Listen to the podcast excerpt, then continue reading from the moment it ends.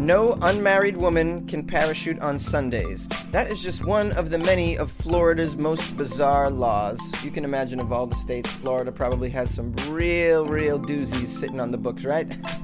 so one of these laws is the single lady skydiving law, which which prohibits single women from skydiving on Sundays for some reason. How did that law even come about? Was it like spring break and all these single chicks were skydiving and then on Sunday some crazy stuff happened and churchgoers were offended?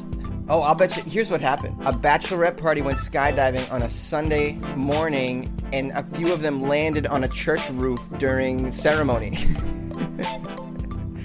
and after that, they're like, "Okay, we can't have this. This this can't happen." Had they landed on the church roof on a Thursday afternoon, that would have been no problem because there'd be no ceremony going on. But because it was Sunday, we got we're like, we can't have this happen again. Here's another one. In Florida, if an elephant is left at a parking meter, the owner is not exempt from the fees and it will be ticketed at an expired meter. So basically, your elephant is treated as though it's a vehicle at a meter. And that's that's good because look, we can't have people, you know, just putting their elephant wherever they want. Okay, the elephants take up a lot of space. They're noisy okay and they could be frightful if you've never seen one in your neighborhood before like i've never if i'm in downtown la i'm not accustomed to seeing an elephant so if an elephant is parked on the side of the road you better believe that thing should have to pay the meter why should i have to pay a meter and not the elephant owner it's also in florida illegal to have sex with a porcupine i don't i don't know why you would have sex with a porcupine First of all, they're not attractive. Okay. Secondly, it looks like it would hurt. It looks like it would hurt to hump a porcupine with all your clothes on, never mind your clothes off. You can't have sex with a porcupine unless you're wearing a full suit of armor, first of all. it's just too dangerous. I want to know what transpired to put this law on the books. It, someone obviously tried to have sex with a porcupine and died from the quills. And then and then it happened again. And then they were like, all right, we need to put a law out there. People are breaking into the zoos and making love to a porcupine. Making love to a porcupine. You've made your point, you're making love to a porcupine.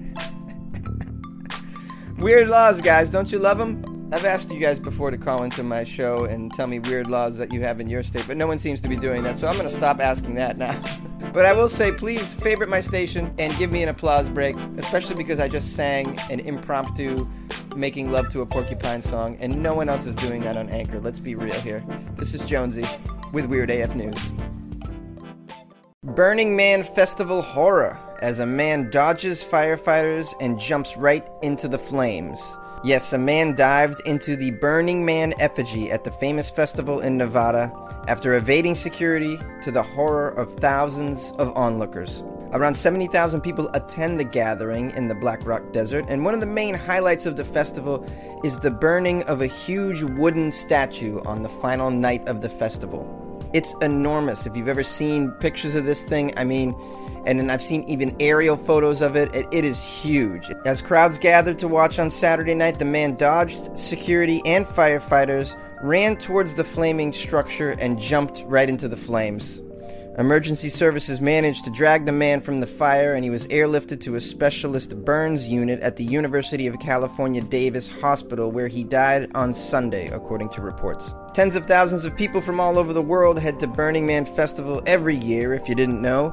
The event is described as a temporary metropolis dedicated to community, art, self expression, and self reliance and the occasional unstable individual who thinks that they need to end their life by jumping into a giant flaming man, apparently. This story is a little depressing, but I hope that you guys are enjoying your Labor Day weekend. This is Jonesy with Weird AF News. Two men robbed a bar during the police party. Yeah, the police response time was quicker than ever on this one because they were already at the bar that was being robbed. Two men were arrested after police say they robbed a bar outside Baltimore while off duty officers were there for a police retirement party. How about that? You and your brother are like, hey man, let's rob a bar today. Well, I got one in mind right down the street. All right, let's get in there. All right, doesn't look like there's any cops. Okay. I don't know why my robbers have that accent. The Baltimore Sun reports the men allegedly demanded cash from the register at a Woodlawn bar Tuesday in Baltimore, while a group of officers gathered for a longtime sergeant's party. The officers chased them and arrested them, obviously, because it was easy. It's so, it's so easy when they come into your lap like that. It's so easy. the pub owner said it's odd that someone would attempt a robbery because the precinct station is across the street. So not only are there cops inside this bar celebrating a retirement party, but there's a police station right across the street from the bar. An odd target indeed, sir. I agree. People who commit crimes are usually the dumbest people. Are these the same guys that tried to burn down the fire station?